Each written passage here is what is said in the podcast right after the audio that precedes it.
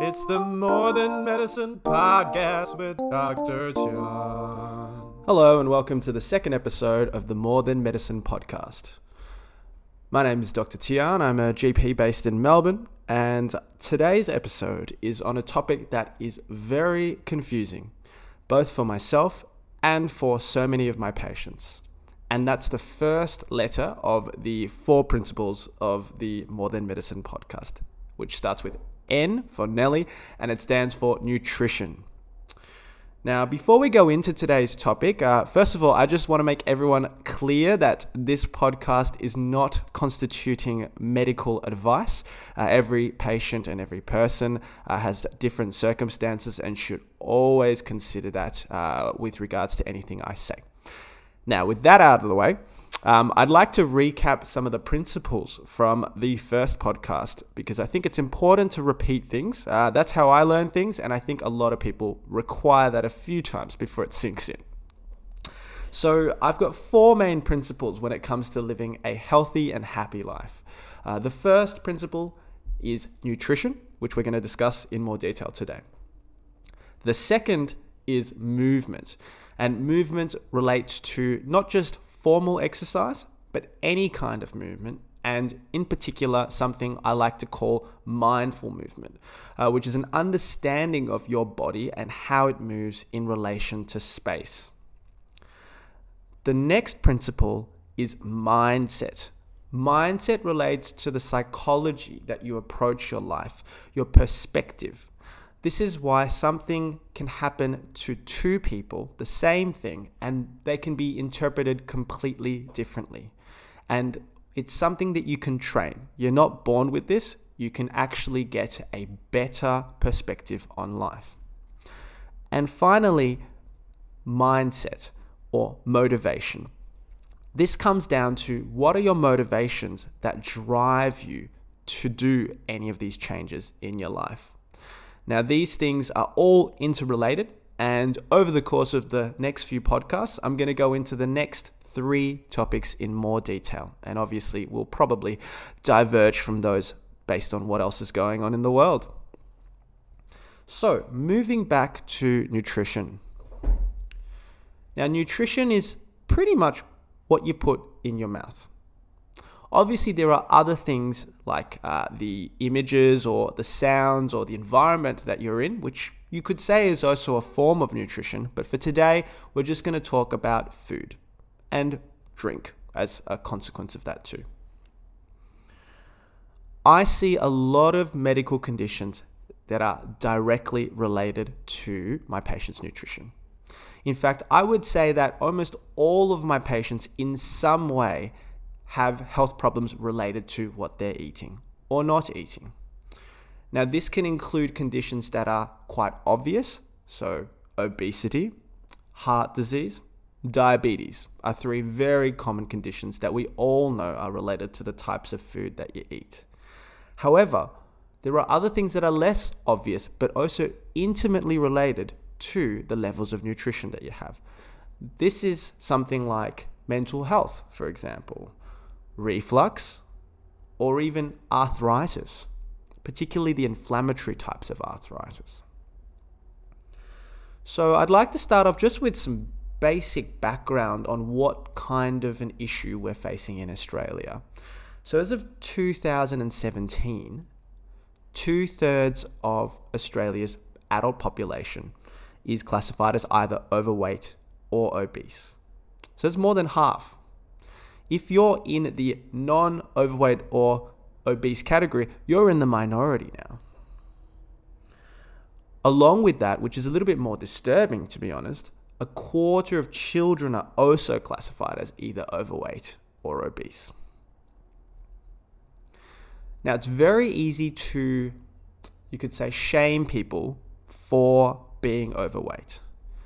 And I would say that, of course, people have to take personal responsibility for their actions.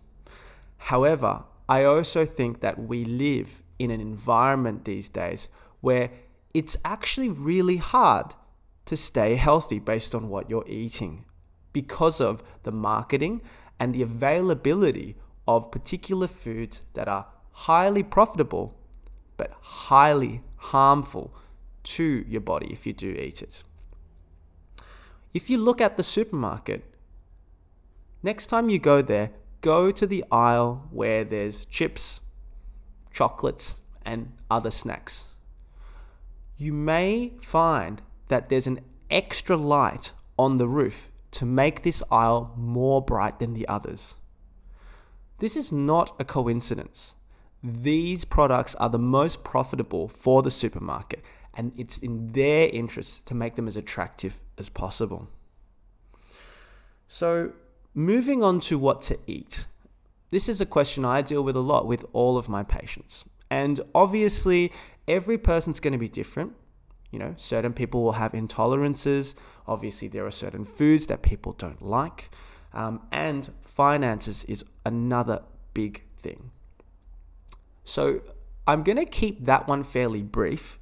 And then I'm going to actually just go into three simple principles that you can apply from today that will help you in living a healthier life.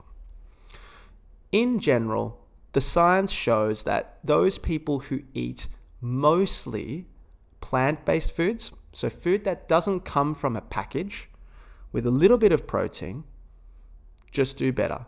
And if you stuck to that, you'd be doing really well. So that means when you go to the supermarket, most of the stuff in your trolley is from the fruit and veg aisle. And that makes sense. You know, we're humans. And we haven't always had Cheerios and meat pies and pizzas.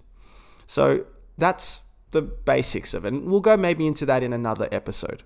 But I want to focus a few things on the psychology around obesity.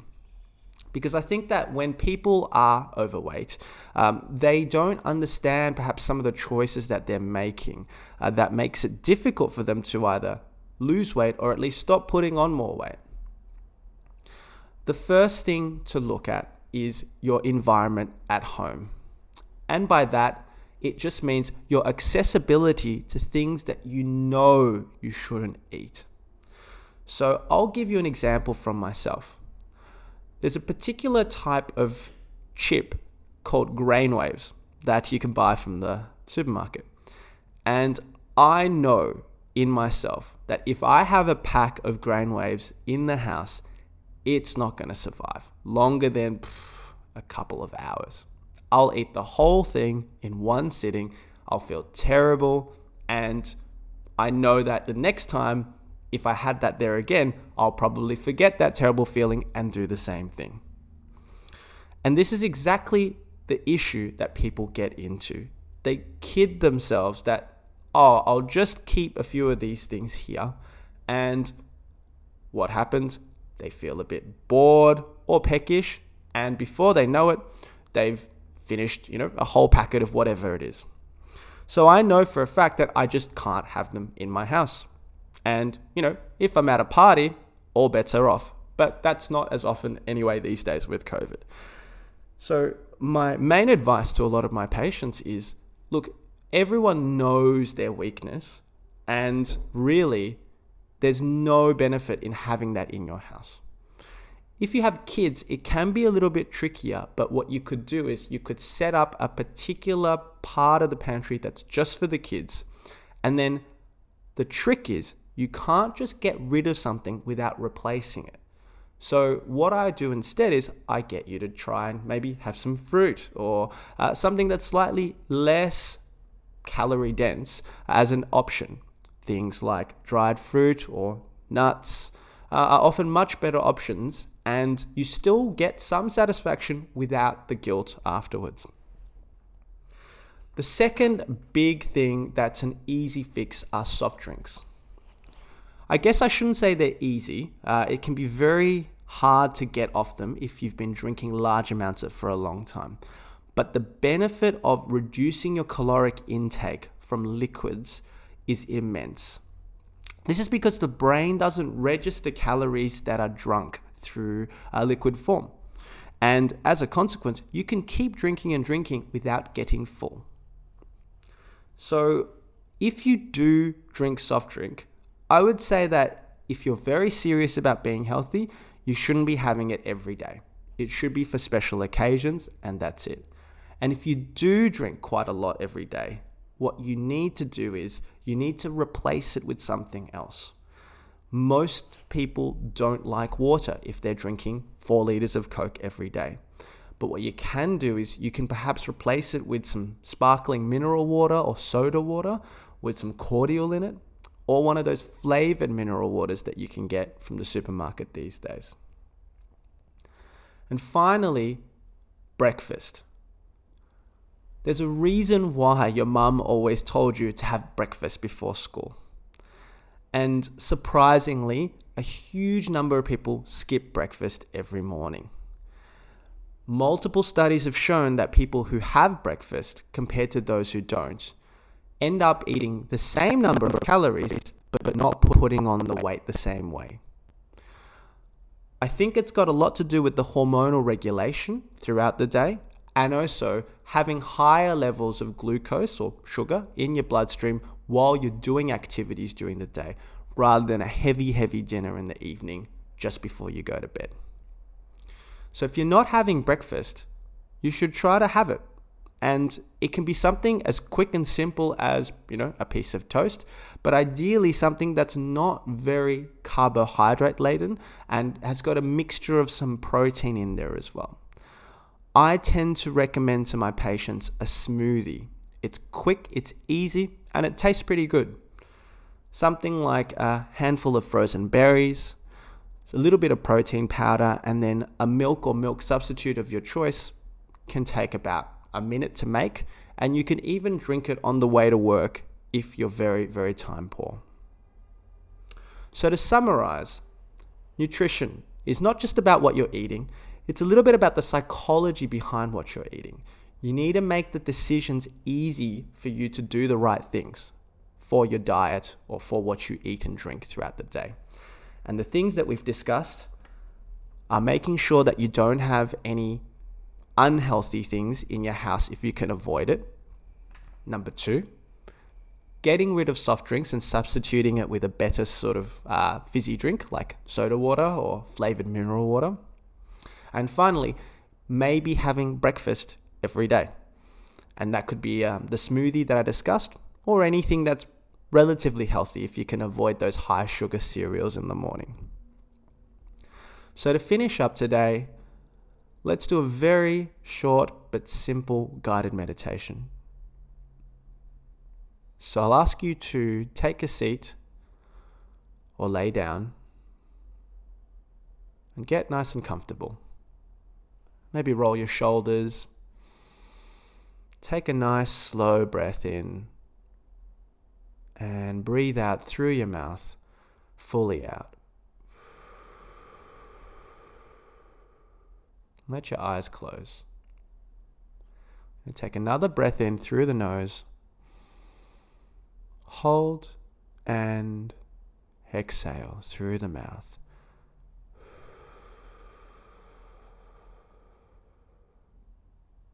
Really good. Now I want you to focus on the sensations of your body that are in contact with the surface you're on, whether that's the chair or the floor and notice how that skin feels as it touches the surface. Is there pressure? Is there heat? Maybe some coolness. And just let that sink down into the surface.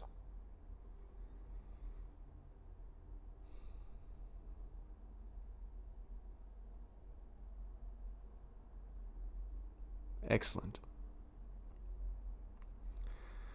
And with your next breath in, I want you to think of a person or an idea or a pet, anything that you're very grateful for to have in your life. Just think of someone or something that's had a really positive impact on your life. And if it's possible for you, you can even visualize that in front of you the person, the object.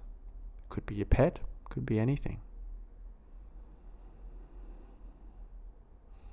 And just notice if you can't visualize, just the thought or the idea or the name of that person And really start to build up a feeling of warmth within your chest, of goodwill for this person who's helped you, on the subject.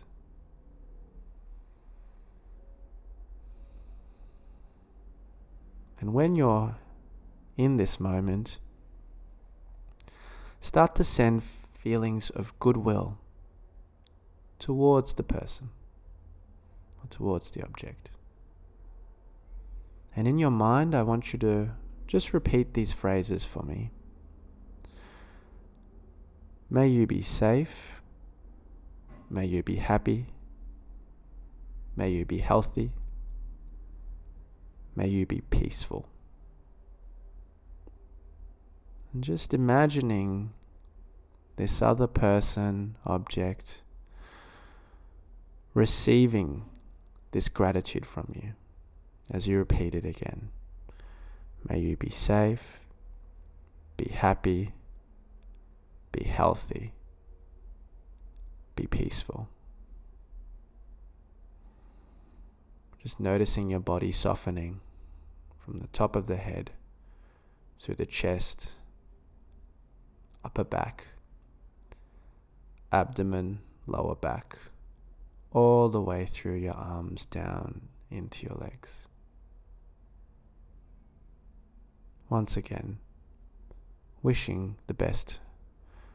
May you be safe, be happy, be healthy, be peaceful.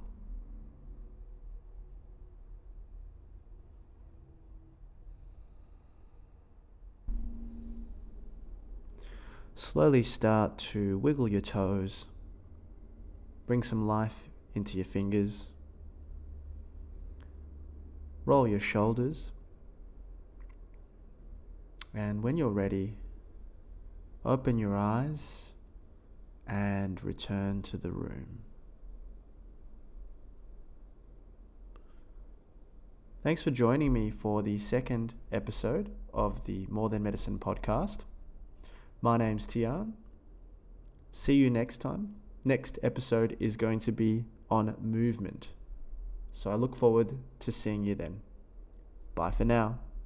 The More Than Medicine podcast with Dr. Chung.